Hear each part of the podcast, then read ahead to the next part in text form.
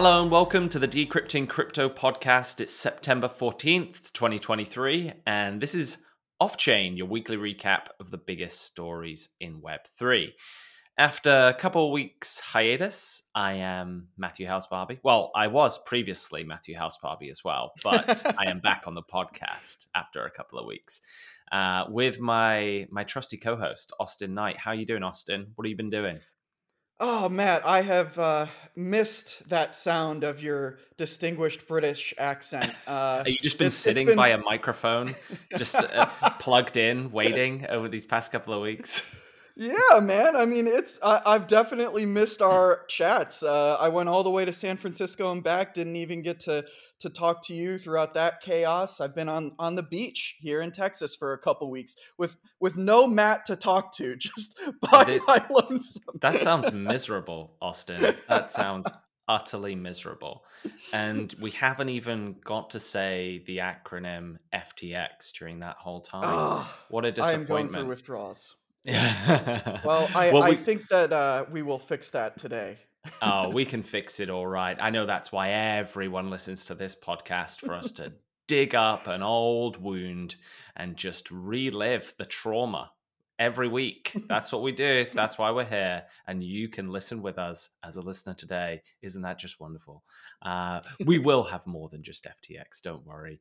And I think, you know, over the past few weeks, quite a lot's happened, largely on the regulatory and legal and compliance side of things. We had the I would say kind of shock news that uh, Grayscale won their suit Yeah. against the the SEC, which paves big the one. way for the uh, Grayscale Bitcoin Investment Trust to be converted at a future date to an ETF and probably take down Grayscale with it because all those juicy fees are going to go away. uh, so that's a that's, yeah, that's a that's a double win in my in my uh, in my book. But alongside alongside all of this, we've had the inevitable delay after delay in the SEC's um, approvals for the spot Bitcoin ETFs. I think people keep getting their their hopes up that's going to happen. It's probably not going to happen until uh, I think the sh- the very optimistic outlook would be at the end of this year, but probably near the start of next year, we we see that happen. It's seeming more and more likely it's going to happen. Um, and I think just the in the background to all this, you know, the the the grayscale news caused a, a beautiful little pump um, in in the market for about 48 hours, and then everyone realized, wait. What am I buying? What news am I buying here? Have we got the ETF? Oh shit, no, we don't. And then the complete lack of liquidity in the market showed its face. I was, I was looking through the the kind of global crypto spot market volume um, as just part of what we were doing at uh, Kraken uh, anyway, keeping track on this stuff uh, over the past few weeks. And wow, I mean, just liquidity is across the board at such a low point right now. There's just no no one's no one's buying, and we're just Mhm. kind of slow bleeding. Um, so I think that's not not helping much. But you know, we've got we've got some things to be optimistic about. I do think and still believe. I don't know about you, Austin, but I think the ETF will be approved. I think it's a Yeah. case of when, not if. Yeah. And I think that's going to bring in actually quite a lot of liquidity. Maybe not all to begin with. I think we'll have an initial big spike. It's probably a sell the news event, uh, to, to be completely honest. And then, you know, as we start ramping back up, it's going to open up a lot of institutional buyers that actually just couldn't purchase previously due to custody issues with compliance. And now, uh, even things like pension funds, which, as crazy as it sounds for them to be exposing themselves to Bitcoin, it is still, just as a reminder, one of the top performing assets of any asset class so far this year, even though in my bags it doesn't quite feel that way, uh, unfortunately. But yeah, I think then we pave the way to the, the Ethereum spot ETF, which has already started to get discussed. Longer timeline for that one, but I think that'll be another great event uh, alongside it. Yeah, Matt, I, I know that these times can sometimes feel a little dark, a little discouraging, personally, having gone through uh, you know a few of these ourselves, I, I, will say these are actually my favorite times. I've been mm. thinking about this. Um, you know, uh, this is all assuming that that the entire thing doesn't go completely down to the depths of hell and never resurrect. I'll be there um, with it. I'll be waiting. Yeah.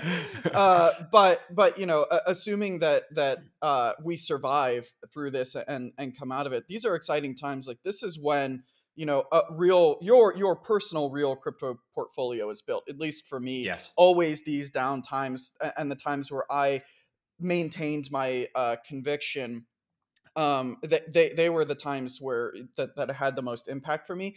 But also the times that i kind of look back on the most fondly like you know it was fun when it was quiet right? Yeah. Um, and and we're definitely in one of those quiet low liquidity uh, times so um, I, I, think that there is there's a, a, silver lining to everything, and of course, it comes out most clearly in hindsight, right? Uh, we yeah. definitely felt that way, uh, you know, a year and a half, two years ago. So, something Agreed. to keep in mind a, as we go through this. Uh, we do have interesting news on the horizon. So, what does that mean about now? That's definitely the thing that's front of mind for me. Hundred percent, yeah. I think nearly all of the best trades that I've ever made have been during these kind of crazy lull periods. Um, 2019 was probably my best year ever of actually placing trades. It's just a shame that 2021 I blew it all. Uh, but you know, uh, we live and learn. Uh, just got to get better in the bull. Pretty good in the bear. Have strong conviction, uh, but you know, not so great in the bull. Uh, but uh, I, I think that there's a lot of there's a lot of lessons to be learned. But I agree with you, Austin. I, I, we've we've really flushed out a ton of the crap um, that's mm-hmm. that's in the market, and there's just a lot more talk now. You know, I, I talk about this a lot, like real world assets coming on chain, tokenized treasury bills, corporate bonds, and the bond market uh, uh as a whole. I think is an enormous unlock that we have not truly seen yet. Uh, I think something like six hundred million dollars worth of um, treasuries, on chain treasuries, are traded today, and no one's really talking about it. Then we've got real estate, ETFs, etc. So I, th- I think there's a lot of to be excited about. It's not it's not here right now happening with all the liquidity that's uh, there, but I think we, we've got a lot to be excited about over the coming two to three years for sure. Just about mm-hmm. being a little bit patient. Speaking of being patient, thank you to everyone for waiting while we ramble. And now we can get into our first story of the day.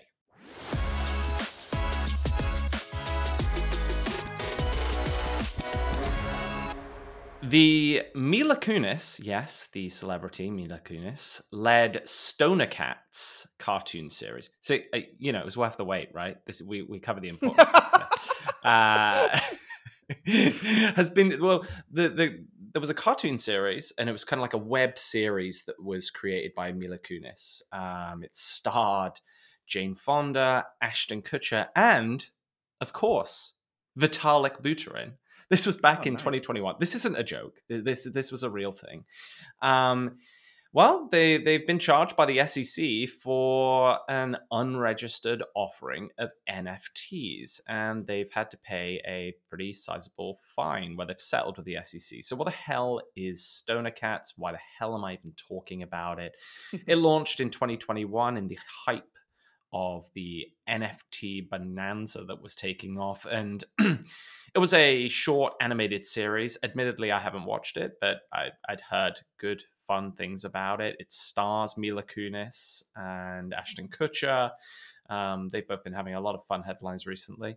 Uh, Jane Fonda was in it, as I mentioned. Vitalik was on it, and a bunch of other um, pretty well known celebrities.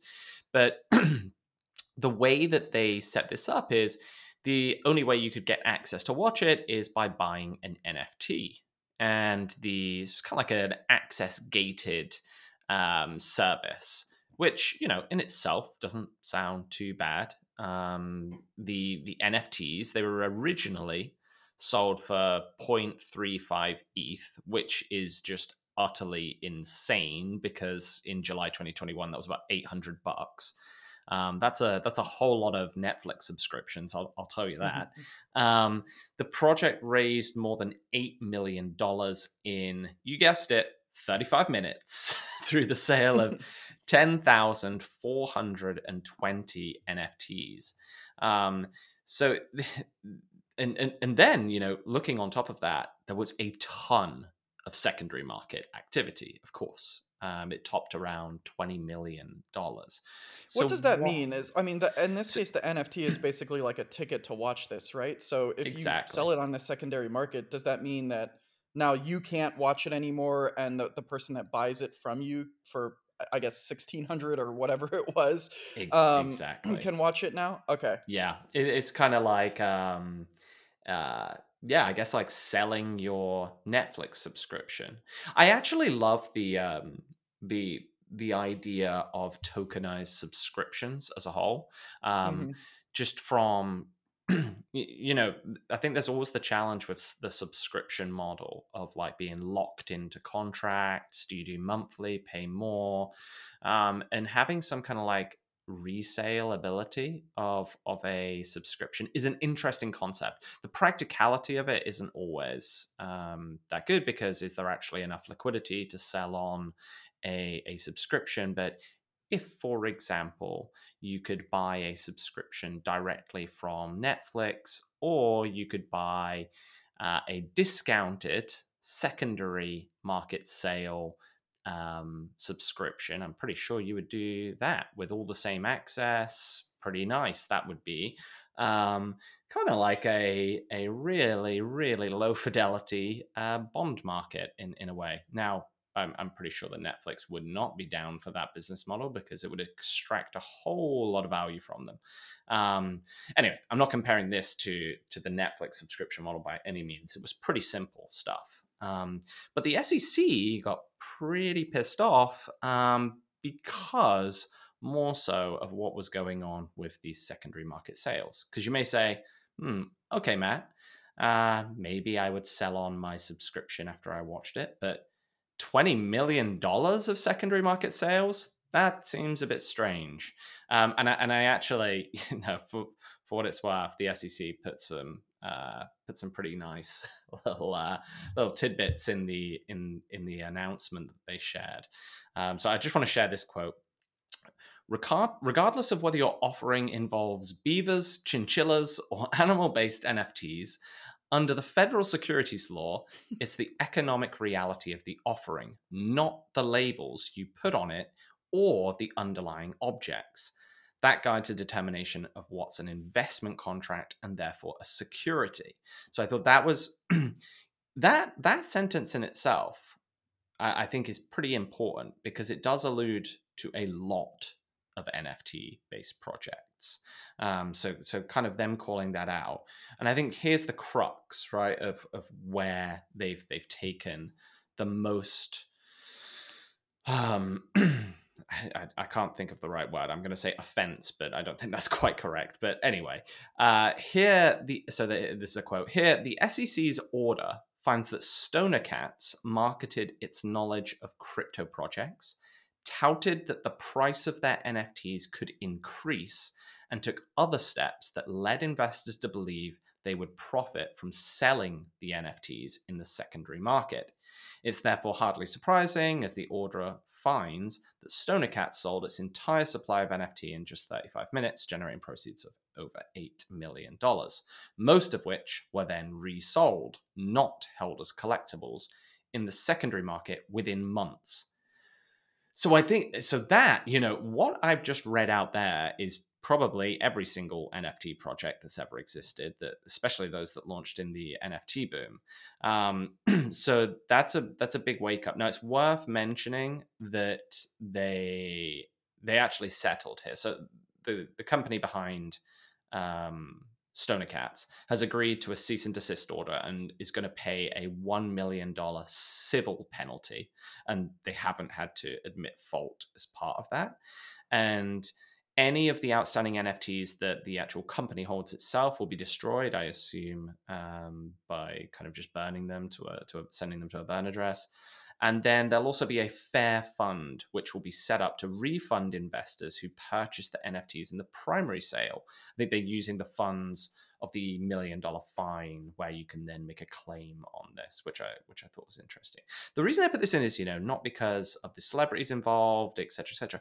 I just think the what I'm seeing more and more and more of over these past few weeks is the SEC going directly after NFT projects. And with this whole kind of um, reasoning that they've mentioned that I read out around kind of the leading investors to speculate on the secondary market, thinking they're going to profit. And I think that is a big wake up call for a lot of the way that these projects actually market themselves. Yeah, it's uh it's wild. They managed to turn 8 million dollars into a 1 million dollar fine. I think if yeah. I were holding one of these NFTs I'd be a little upset. yeah, just just a little bit. Uh not so good, uh, I would say. All right, anyway, let's uh let's move from cat NFTs into something a little bit more serious. Let's jump into our second story of the day. FTX, baby. It's back. Oh, yeah. We're back. we All need right, like so a little sound actually... effect. We need a sound effect for FTX. We're going to have to get to work on that. Yes, yes.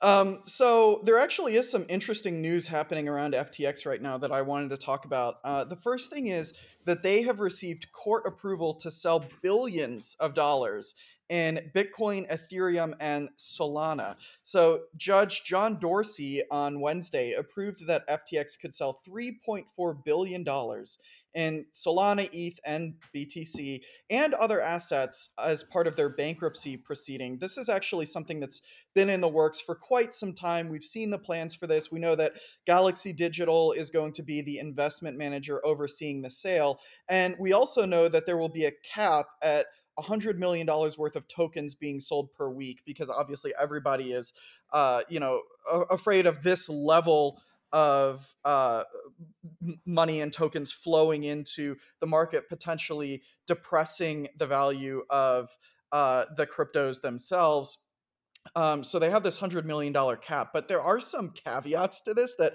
kind of make me feel a little bit uneasy. So the first of which is that that cap could be increased to two hundred million dollars on an individual token basis, and the judge will allow a raise to the weekly maximum with a written authorization from the court. But even more interesting than this is that there's a footnote in the order that says that sales of Bitcoin, ETH, stablecoins, and the redemptions of stablecoins will not count toward the hundred million dollar weekly limit. So, like, so what are they selling? So, is it basically just Solana? is yeah? I mean, it's like a hundred million dollar limit for Solana. It seems like so. I don't know. Um, this will be this will be wild. I mean, three point four billion dollars in tokens to to be sold as part of the bankruptcy proceeding. One, I, I would say it's kind of exciting. You know that that these the recovery of assets uh, continues to happen. Uh, on the other side, it, we could see some turbulation in the market from this. I think. Yeah, like what? This is kind of like blowing my mind, right? Because you know they've they've got a load of these assets, and I think um, actually like a, a big chunk I know of the Solana tokens are are staked and locked, so they can't actually sell a big chunk of those ones. There's also a whole bunch of like altcoins that they have at the tail end, and the majority of the amount of the uh, tokens that they're going to be sold are like well exceed even like the seven day volume by like a substantial amount, which basically means there's going to be serious price deterioration. Um, the, the the detail that has not been clear, and I've seen a lot of back and forth on this, is how they are going to sell these. Like, if this is like market just sells that that happen, it is going to absolutely crush the price of these tokens. Solana is going to get hurt massively. We've already seen preemptive price action that's drove down the the the, the whole market. In particular, some of the alts in question. Uh, Solana is down bad uh, over the past uh, week or so, but what I can't imagine is that that's going to be the way they sell. The only way I can really see this happening is through like OTC deals, stuff like that. That's how it would make sense to me. But do you know what? I have no idea. that to one side, the thing that just is the main thing that blows my mind is why would you, in your right mind, decide this is the best course of action to recoup funds for Mhm. um, for users? Surely, instead of selling all of the assets at a rock bottom price yeah.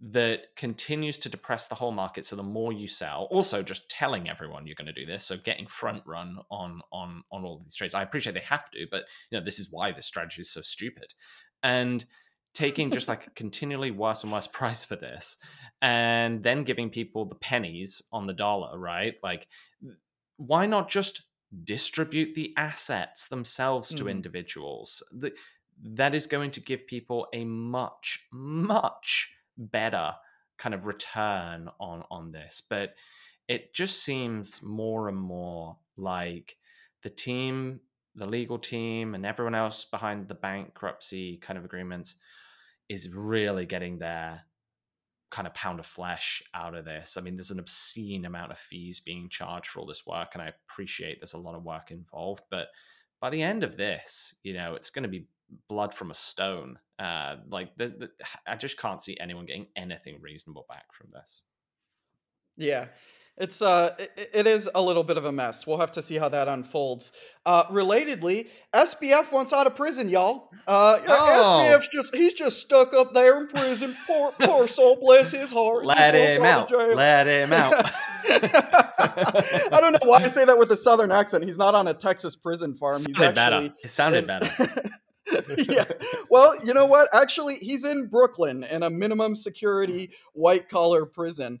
Um, and actually, uh, court filings ha- have been published on Tuesday saying that no, SBF, you are not going to be let out of prison in advance of your trial. Judge Lewis A. Kaplan uh, declined his pretrial release, saying that his arguments for release lacked substantial weight. So his legal team had argued that he, SBF, lacked appropriate internet access and sufficient time to prepare adequately for the trial, which is set to occur on October 3rd. So that's coming up. Um, Give the man his August- hardware wallets. That's all he wants. yeah, that's and his League of Legends access. exactly. the man is on withdrawal. Come on, help him out. There's some cold turkey in there on, on his league addiction. Now, the, the thing is, um, on August 11th, the court, you will recall, revoked SBF's bail on witness tampering Hmm. concerns. So before that, so from December 2022 to August of this year, just recently, he had been living actually at his parents' house in Palo Alto with unrestricted internet access, which was hilarious because there was all this speculation as to like some Twitter accounts being run by SBF because they went silent when he went to jail and all of this stuff. It's stuff. just crazy, Um, isn't it? It, it really is. But there were some interesting quotes from the judge that uh, declined his pretrial release. He said, quote, defendant largely ignores the fact that he had extensive access to most of the ESI, which is electronically stored discovery and other material, for seven and a half months before his bail was revoked. And then he continues to say, defendant is represented by a substantial team of extremely able retained lawyers. That is true. Uh, and then he says, no represented defendant, much less a defendant detained pretrial, in order to protect the public, that's true, Hmm. has Yeah. a constitutional or other right to inspect every bit of discovery. So basically, what he's saying here is like what you're asking for, you actually don't have a right to it, and you're actually in a much better position than you would even be expected to be, given the fact that you had months and months of unrestricted internet access. You have this incredible, expensive legal team uh, representing you. You're you're going to be just fine, and you can stay in prison in your minimum security prison until your trial. SBF, man of the people. That's what I say, you know? Like, Well, let's hear a little bit more about that. So, uh, I, I I couldn't help myself, Matt. I had to dive into some of the prison gossip. Okay. oh, yeah. because there's I'm just too for it. much stuff. Yeah, there, there's too much stuff going around. There's this X account called Jeremy Lorenzo. I don't think that's the, the, the guy's real name. Maybe it is, but uh, the Twitter or X handle is at io poops. Oh, that's A- good. Yep. That's good. yeah, A Y O P O O P S. If, if you want to look it up. Um, Perfect. and this guy Pulitzer is, coming uh, his way soon, I imagine. yes. Well, he has been dropping some details about SBF's experience in prison. Apparently, this guy was in MDC, which is the uh, Metropolitan Detention Center in Brooklyn, which is where SBF is, and also where Martin Shkreli, the pharma bro, was oh, held for like oh, five years. Everyone's favorite, everyone's favorite pharma bro. now, now borderline crypto bro, I believe. Yeah. I know. Yeah. Yep. So interesting crossover there. But anyway, um, this guy was apparently in that prison, and then he still has some sources on the inside, and Shkreli has been sort of corroborating some of this and and pumping this guy up a little bit. And he's been dropping some details on September 1st. He said that SBF was being held on the fourth floor and being protected by Asian gangs. He says, quote, for those who were wondering, SBF is on the fourth floor of MDC Brooklyn, being protected by Asian gangs. So uh, I don't know if that's a, a, a good thing or a, a, bad thing. I don't know either. yeah. And then he goes on uh, the next day on September 2nd to say, uh, quote, I was just informed that SBF was initially put on the fifth floor of MDC, which is considered gangland due to the amount of gang members in that unit. And then upon arrival, he was questioned by other inmates as if he were a chomo. This is a new uh, uh, acronym for me. I guess that it means child molester. Um, oh, being lovely. that yeah uh, he, he says basically so this is actually interesting I, I was reading into some of these threads basically when SBF was brought to to this prison uh, he, he wasn't given any uh, paperwork, uh, you know, as to like what he was charged with and everything like that. I guess that that takes like a week or sometimes longer um, for them to get their their paperwork, and they don't have internet access or anything like that in there. And many of these people ah. have been in prison for years and years, like way longer than SBF ha- has been a, a, known figure, right? So, so, so I assume this... SBF just sat them all down and explained the Bitcoin white paper and uh, yeah. yeah. let me let me introduce to you Bitcoin, and uh, we'll begin from there. Uh, I'm sure. I'm sure. Gangland loved it. Uh, they they lapped it up. I bet. well, uh, I don't think that's how it went down. I think that he walked ah, through the door okay. and they looked at him and they said, "Yep, that guy's a pedophile." and so that was. um, it's it's we're we're laughing, but it's actually terrible. It's uh, it, oh, I, I, mean, I know. I, I, I don't feel bad for SBF, but you know, of course, you don't you don't want look, you don't want anybody to be like beat no. up by gangs and things like that in prison. Nobody deserves that. So I think that for his safety, they moved him to different floors. Is, is sounds sounds wise. I would say, yeah, maybe yeah. maybe Gangland wasn't the uh wasn't the best place for the short, chubby white dude that's uh, basically only real skill is swindling people out of digital fake internet money. So, you know, exactly. I, I, yes. I don't think he's got the tools in his armory to be part of gangland at this stage. well, listen to this. On September 7th, we get another update saying that SBF was facing extortion and physical harm and was potentially being transferred. So it looked like uh, maybe the Asian gang that was protecting him was actually extorting him. Mm. Um, apparently, he wasn't allowed to sleep on his own bunk. He was forced to sleep on the floor. Uh, so he was getting bullied at, at, at minimum. And so potentially yeah. he's being transferred. We haven't really received too many updates since then. But all of this is to say, I, I, I think that SBF is not having the most pleasant time in, in prison, but he's still in like this minimum security white collar from what I've heard, you know, relatively okay and relaxed uh, prison. So yeah, so we'll it's never a good situation. it's never a good situation where you've you've got to weigh up whether it would be better to let everyone know that you're a uh, you're a billionaire in cryptocurrency or a pedophile, and it's uh, it's tricky to know which persona to go with in prison that's going to get you into the least trouble. So that's yeah. that's never a good spot to be in, I would say.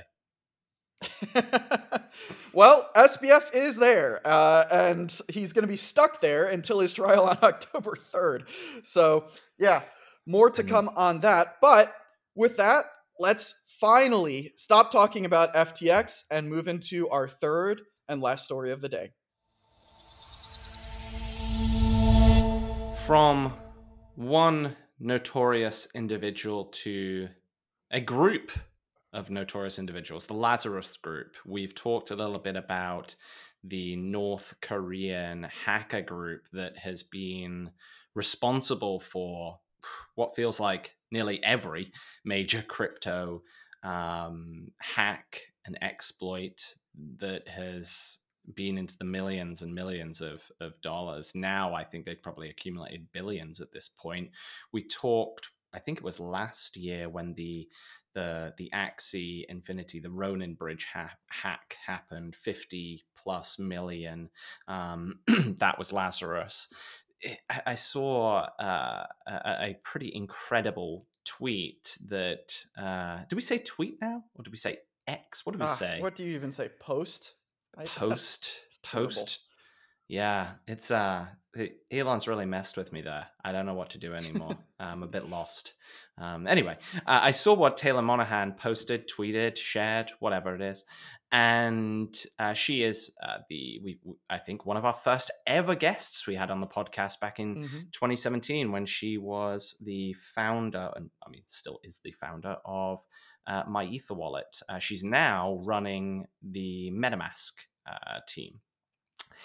She she shared that in the last 102 days the Lazarus Group have stolen over $270 million worth of crypto. Wow.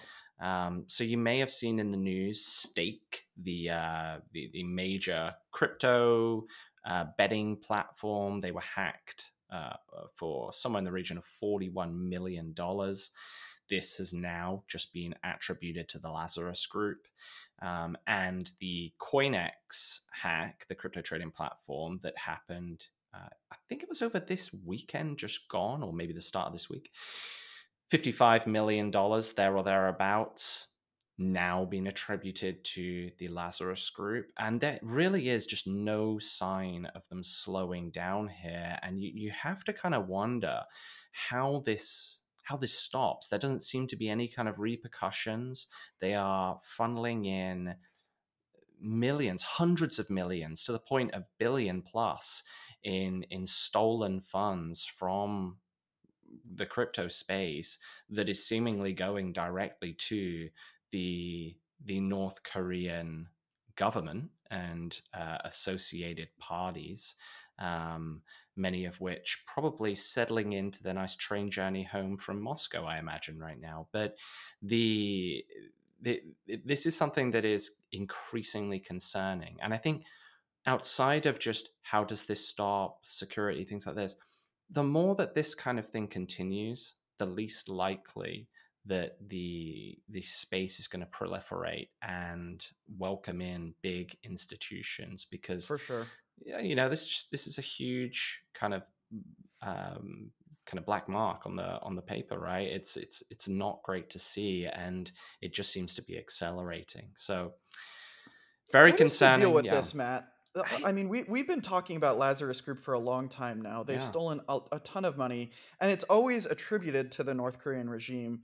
But and it was the FBI like, that actually attributed it to, uh, the, like the CoinEx one. The it was the FBI mm-hmm. that came out a couple of days after and attributed it. And then you're kind of wondering, like, is anything being done about it? Like, can there be anything done? Like, mm-hmm. what what do we do here?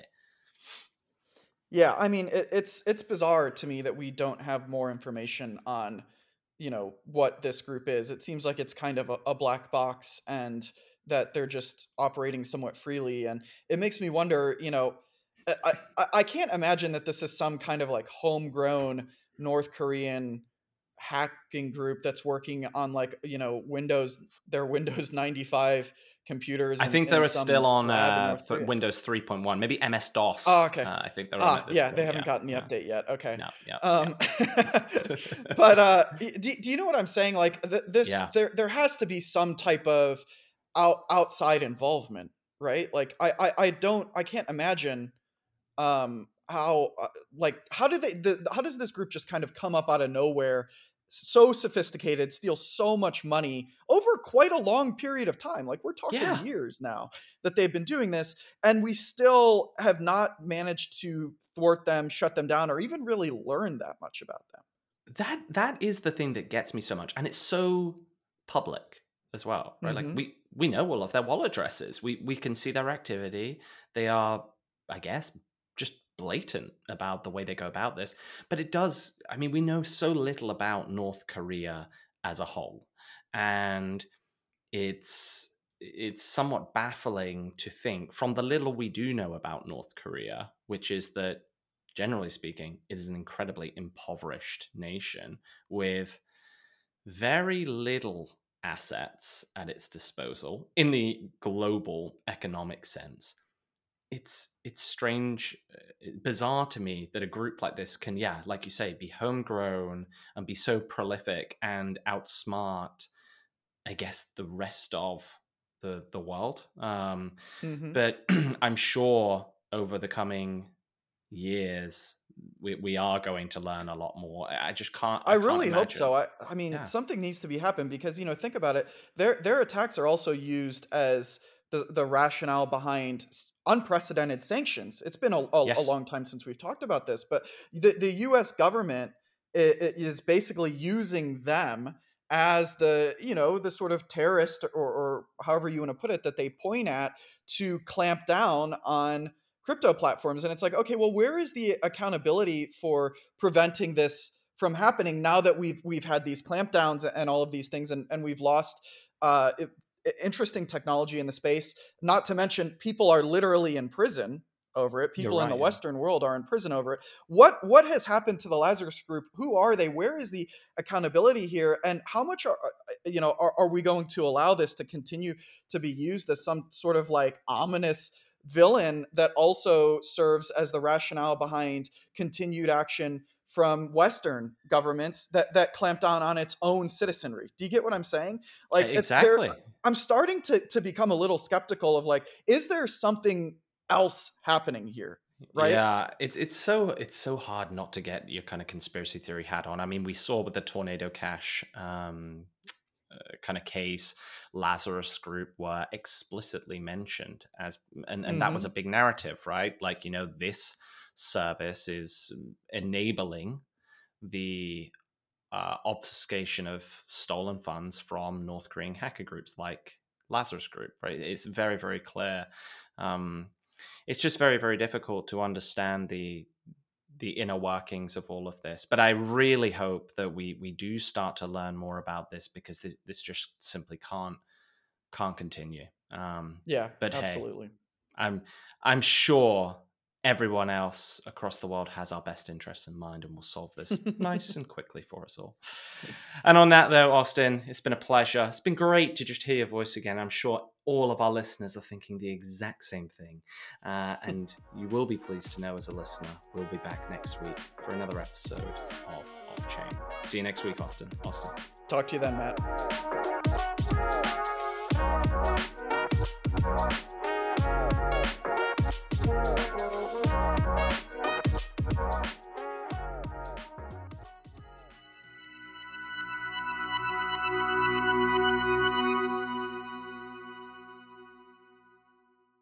Contents of the Decrypting Crypto podcast should not be used and are not intended as investment advice. Please do your own due diligence before making any investment, cryptocurrency or otherwise.